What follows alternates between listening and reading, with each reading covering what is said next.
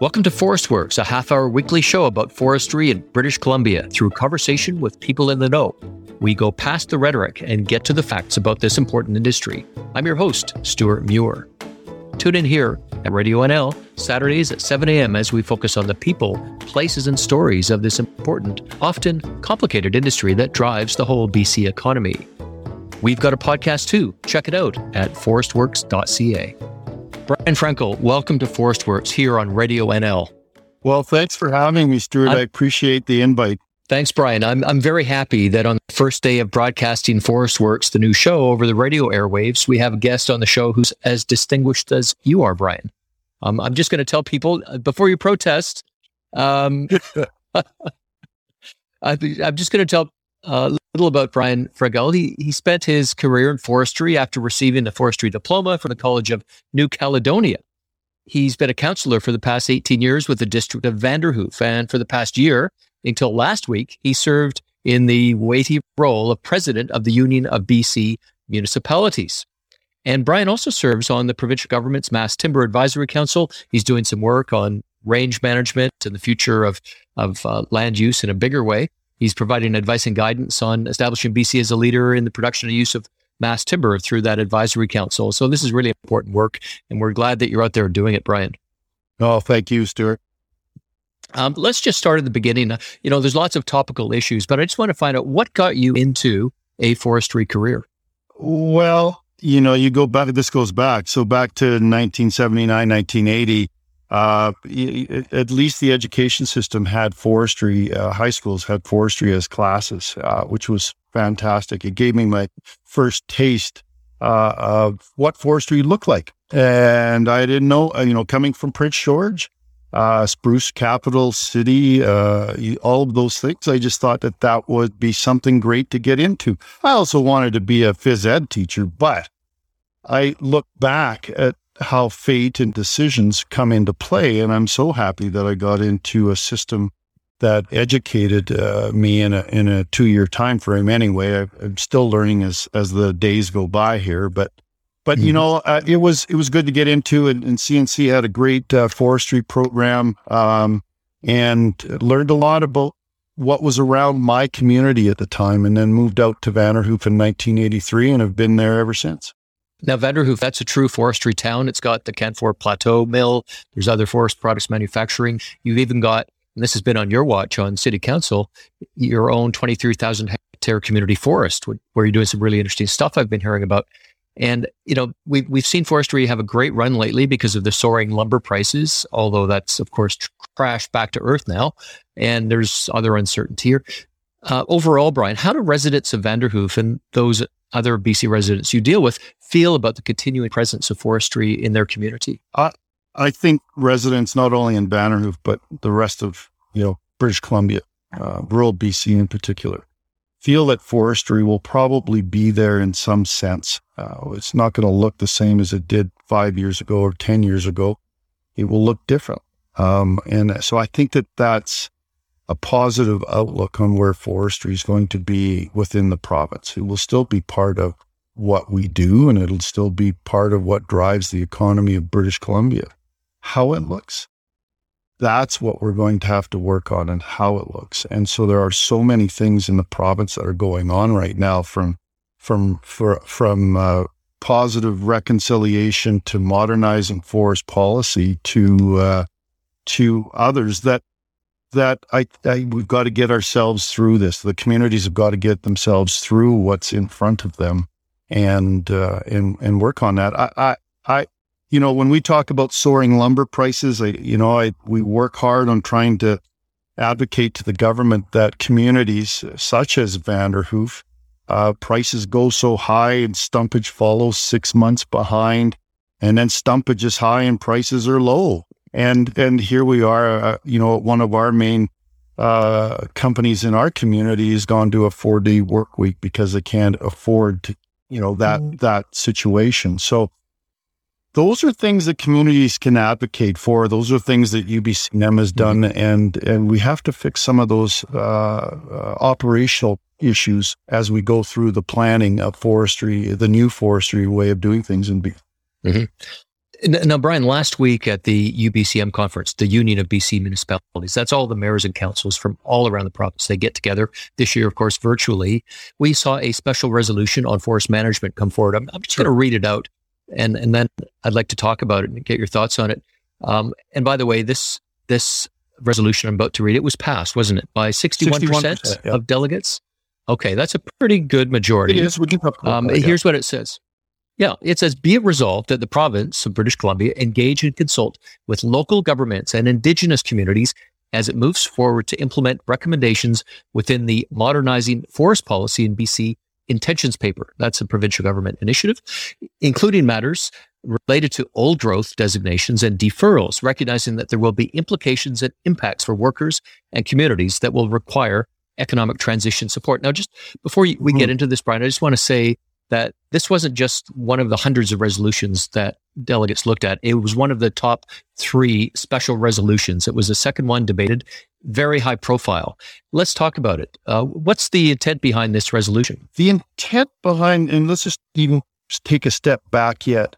There were seven resolutions. There were seven resolutions that came before um, before UBCM and the board um, that got rolled up into this one big SR2. So it's a special resolution. So when we see a lot of resolutions coming from across the province on a particular issue, we will ramp that up into a special resolution. So we're not debating seven other resolutions very similar in nature. So that's how SR2 came about. And, and basically, you know, got debated on the floor, and there's a lot of stuff about the modernization uh, uh, workshop and the policy that's you know was is out, and there's 20 recommendations, and one of those is the deferral of uh, of old growth. But there was a good debate on the floor, and and so that whole um, that whole debate uh, got to the floor, and 61.6 percent of the delegates voted in favor of moving this forward. So what that means to UBCM now is it becomes policy for us to work on those 20 recommendations in the modernizing uh, um, document, a forestry document, to work on those with the, the Ministry of Forest, Lands and, and uh, Natural Resource Operations. So that's what that's what the process will mm-hmm. start to look like. I noticed the resolution mentions the need to quote improve public information around old growth unquote. Uh, what what do you think is missing that the public gets that needs fixing? I think from from a UBCM standpoint, um, we felt that there was a lot of uh, uh, media, a lot of focus on uh, you know the blockades, um, and it focused on this this watershed and and those type of things. I think the government has a good definition of what old growth is within the province. So UBCM wants to make sure that we're dealing with old growth around the province, not centric to mm-hmm. one area. And and recently, uh, it has been centric to an area. You're talking about Fairy Creek, I think, yeah, right? You That's been in and the news. It's been centric to that. And, mm. look, uh, it, I think this process that's in front of us, this modernizing forest policy intentions paper, will give us the ability to look at landscape level planning. And yes, it's a it's a term from the forest practices code when that started, but but as a past forest planner, and that was my job in in Vanderhoof with one of the local sawmills we've always wanted to look at things on a on a landscape level. And so whether you use watersheds or or whatever it is, I think watersheds is probably the mm-hmm. right one. We need to be able to go and take a look at what's on the watershed and what's left and and protect that. And so I think you can't look at uh, old growth outside of the bigger picture. Mm-hmm. And old growth means different things across the province. Down in in the coast, it's different. You know, there, you know, the issue down there will be different than the issue of what old growth is, is in, in the interior. So let's take a look at it and engage what, you know, in, our focus at UBCM is to engage local governments so that they know what the criteria is, in this case, for old growth. So we want to know what the, what the definition is for old growth. What are people thinking? What are, mm-hmm. you know, where are these deferral areas? And we need to know that. And, and at the end of the day, whether it's a one or 2% reduction to the AAC, I think uh, local governments need to understand the impacts of, of those decisions. And I think that mm-hmm. that's what's happening. And we just got to give it some time to get there. And, and, and I hear some of the comments about, you know, we're losing trees as we speak, but Yet we do that every day. We lose trees and we replant trees. And so that's the cycle of forest mm-hmm. British Columbia. And, and, trees get older too, don't they? And trees get and older. They become I, old growth. Stuart, I, I totally understand that trees get older. And I, I went to a blockade years ago in, in Sechelt uh, because they had used UBCM's policy session and the wording around that policy session is see, local governments are against old growth logging. And, and I wanted to go and take a look at that and see why they were using it. At that time, I was told that a tree planted was emerging old growth. And hmm. I, I had to take a step back because I'm like, well, sure. That's, I guess that's a long time to emerge. So, 250 years on the coast or so, 140 years inland. Yeah. So there's a lot of opinion on, on what mm. old growth and watershed is. I'm a fan of, of, of really being able to get the engagement of local government. And, I, you know, that's what UBCM has really been pushing uh, mm. for the, probably the last six, seven years, uh, just because that's how much time I've been on, mm-hmm. on uh, yeah. UBCM. So, um, so yeah, so that's that's the idea behind old growth and and and the designations. I think we yeah. Go ahead. Brian, in the time we've got left here, I just wanted to get your thoughts on some of the polarization you've referred to uh, some motions and old growth on Vancouver Island, especially where a few of these came from. Uh, we, have seen uh, councils say you should stop all old growth.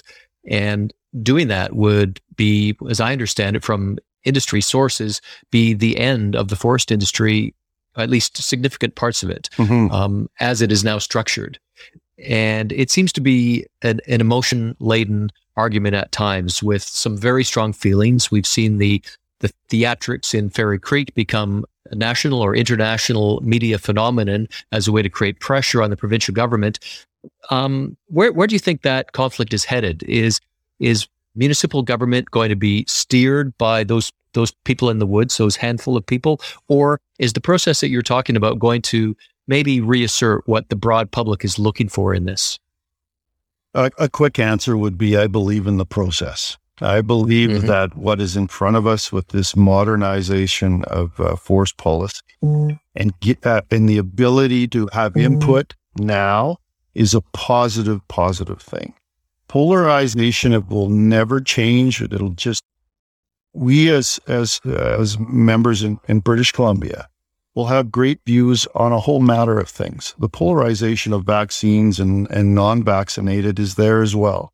So this will happen, but give local government, regional districts, and, and, and indigenous communities the ability to sort this out. And that's what I believe that the government's trying to do right now. Forestry is going to be important. And we can't be afraid of saying, that, that we're going to harvest trees in British Columbia. We are going to harvest trees in British Columbia. That's what our part of our economy is about. And we want to make sure that we move that forward. But let's all talk about what's important to us. And, and, and, and maybe it's, it's, it's you know, I think it's now changed. Maybe 20 years ago or more, we focused on jobs, jobs, jobs. And it's important to all of us. But now maybe we're going to focus on water, fish, wildlife, and a bunch of other things and this helps us. Brian Frankel, it's been fascinating talking with you today.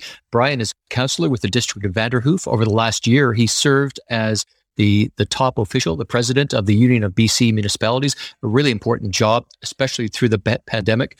Brian, thanks for your dedication. Thanks for your service through that. I appreciate it, Stuart. Thank you. Thank you. Our next guest is also from the world of municipal government. It's Mayor Gabby Wickstrom. She's mayor of the northern Vancouver Island town of Port McNeill. She's been an outspoken leader in forestry over her whole career. It's been a privilege to hear from her, and here's our interview. Gabby, welcome to the show. Hi, Stuart. Thank you so much for having me today. I really uh, appreciate the invitation. You know, over the last few years, we've had so many interesting conversations about the natural resource issues that are part and parcel of what you deal with as mayor of really a resource town. We we've talked about salmon farming, we've talked about forestry, we've talked about all kinds of wrinkles in in labor and First Nations seeking to ad- advance economic reconciliation and find a path to to prosperity away from poverty. We hear that so often. We're talking about issues that affect every British Columbian. I would even say every Canadian. But we find that the, the coverage in news media, frankly, of forestry is is limited. It's often one dimensional, often one sided. There is a reluctance among media to want to talk to anyone except the people who are part of that barrage that's using, you know, a megaphone to get their message out. The message being industry's terrible. Forestry jobs don't matter. There's no way to balance the economy and the environment. We have to stop these towns. We have to end this industry. That's that's what we hear. And so what I know is that it's very different in reality, but no one's here to listen to me. We want to hear from you, Mayor Wickstrom. You hear these things every day. Come on. Can you tell me what your reaction is, just the daily diet? What how do you feel about forestry and its Well, I feel on one hand, I feel very positive. I, I know that the, the good things that we are doing, we have some of the highest environmental standards, contrary to some narratives that you hear out there. Highest environmental standards. We are positioned to be um, world leaders, and yet that's not the message that's that's out there in the public. And so that can be very frustrating. I know that for us, it's been well, it's been a it's been a rough go. As you know, we had a, a lengthy labor dispute, and that really gave us a glimpse of what things would be like for us should we find ourselves with quite a, a large reduction in um, the amount of tenure that was available to us. So the pressures of the old growth, all the policies around that, those things are are a little disconcerting. And yet, on the other hand, you know, our, our businesses are doing well. You know, people are employed; they're they're getting paid well. They have great benefits, and so that that part is quite positive. One thing I wanted to find out from you, because this is often a missing part of the story, is about the jobs. Now, in Port McNeill, you're in what is sometimes called the timberlands. It's where the logs are, are sourced. It, you have lumberjacks and people doing mm-hmm. those those historic jobs in the forest. And there's also a lot of other parts. I'd like to ask you a couple questions about the jobs and get into some some of the details so that we can give listeners a picture of what actually is happening when someone's collecting a paycheck. What what kind of work are they doing? What kind of training do they need? Where do they live? Are they all in Port McNeill? Are they in communities. I know there's Woss. There's there's uh, a number of other smaller communities around. Just to get a sense of the flavor of the employment scene out there. Goodness, forestry related jobs. We have everything from mapping, lidar, forest technicians, timber cruisers, registered professional foresters, mechanics, hook tenders. It just goes on and on. There's quite mm-hmm. an array. You know, some will require more education than others, but there's quite an array of professions that are available to people who are seeking employment in the forest industry. First aid. I mean, it just goes on and on. Mm-hmm. It sounds like there is wide acknowledgement that there are issues around old growth that are real issues. But at the same time, you have these campaigns that are asking for something that is way beyond uh, what's in scope. I, I, guess that's a bargaining tactic. I mean, do you see familiar strains here of of how to go about getting what you want using, you know, Donald Trump tactics? I mean, make your demands and ask for more than you expect to get, and then walk away with something pretty good. Is that is that what we're seeing here with these groups in Fairy Creek that just figure that's that's the way to go about this? Well, social social media is a unique beast, right? Yeah. You you get mobbing, you get people taking information at face value without challenging. And so I think that's the hurdle that we have to overcome right now. How do we get good information out there where you're not accused, oh, you're part of the industry. Oh, you're part of whatever, right? Mm-hmm. If, if it's a contrary view, then it's just dismissed. When I moved to the island 26 years ago, I was a forestry tour bus driver. Actually, that was that effect here. And it was fantastic because, uh, well, we were going through similar times then, you know, a lot of pressure yep. from environmentalists. And, and I don't think this would be a bad idea to do this now, actually. And so the companies got together and they did these forestry tours and they took tourists around and showed them all aspects of forestry, you know, planting, silviculture, uh, harvesting, everything. And people loved it. And I think, you know, you're likely not going to change the mind of somebody who's entrenched in, in the environmentalist side probably won't change my mind either, to tell you the honest, honest truth. I, will shift a little bit, but I'm still going to feel the way I feel. But what, what I found those tours did is they captured people who either were actively looking for information or didn't know they needed the information. And they walked away going, wow, had no idea. And that was 20 some years ago. So it's changed even more for the better. If the, if the demands of these protesters, which as you say is to outright ban on old growth logging in BC, if that happens, what is the fate of Port McNeill and its community?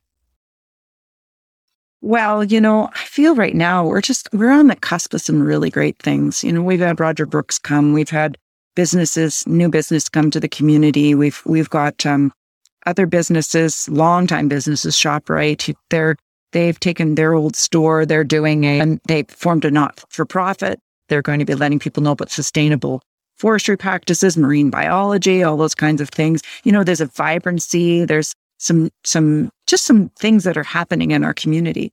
And you, to think that that could all be halted. I mean, look at COVID. So let's take tourism. What if we just diversify and go to tourism? We don't know if we're going to be here again. And, and mm-hmm. then what? Like this isn't stable either. So we need tourism. We need forestry. We need new businesses. We, without these things, without you know, the aquaculture, Port Hardy, Campbell River's feeling it now. Chiropractors, you, you know, amenities, vets leave. Mm. If if they don't have that core people to access what they're they're offering, then you're going to see people leave one by one by one. I'm not afraid of the hard conversations. Let's have a hard conversation. I just don't want to be railed at.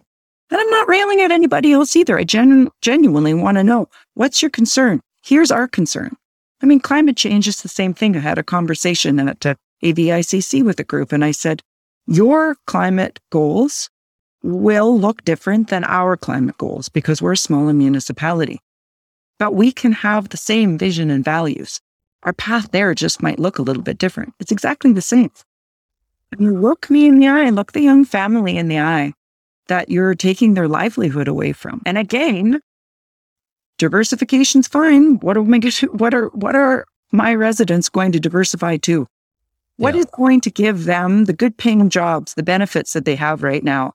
What is going to give you the, the amount of revenue in Victoria that's going to pay for schools and hospitals and all the social programs that you want to enjoy? I mean, that's, that's the thing.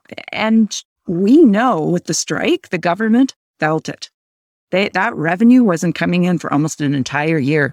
In 2018, I believe it was 2018, $60 million worth of stumpage left just from our region. I haven't got an update yet just for 2021, but uh, the one I remember from prior to the strike. That's a lot of MRIs. Yeah. And that's yeah. just us. So go through the whole province. That's yeah. all mm-hmm. funneling to, to Victoria. And that's all paying for the things that we, we, you know, we,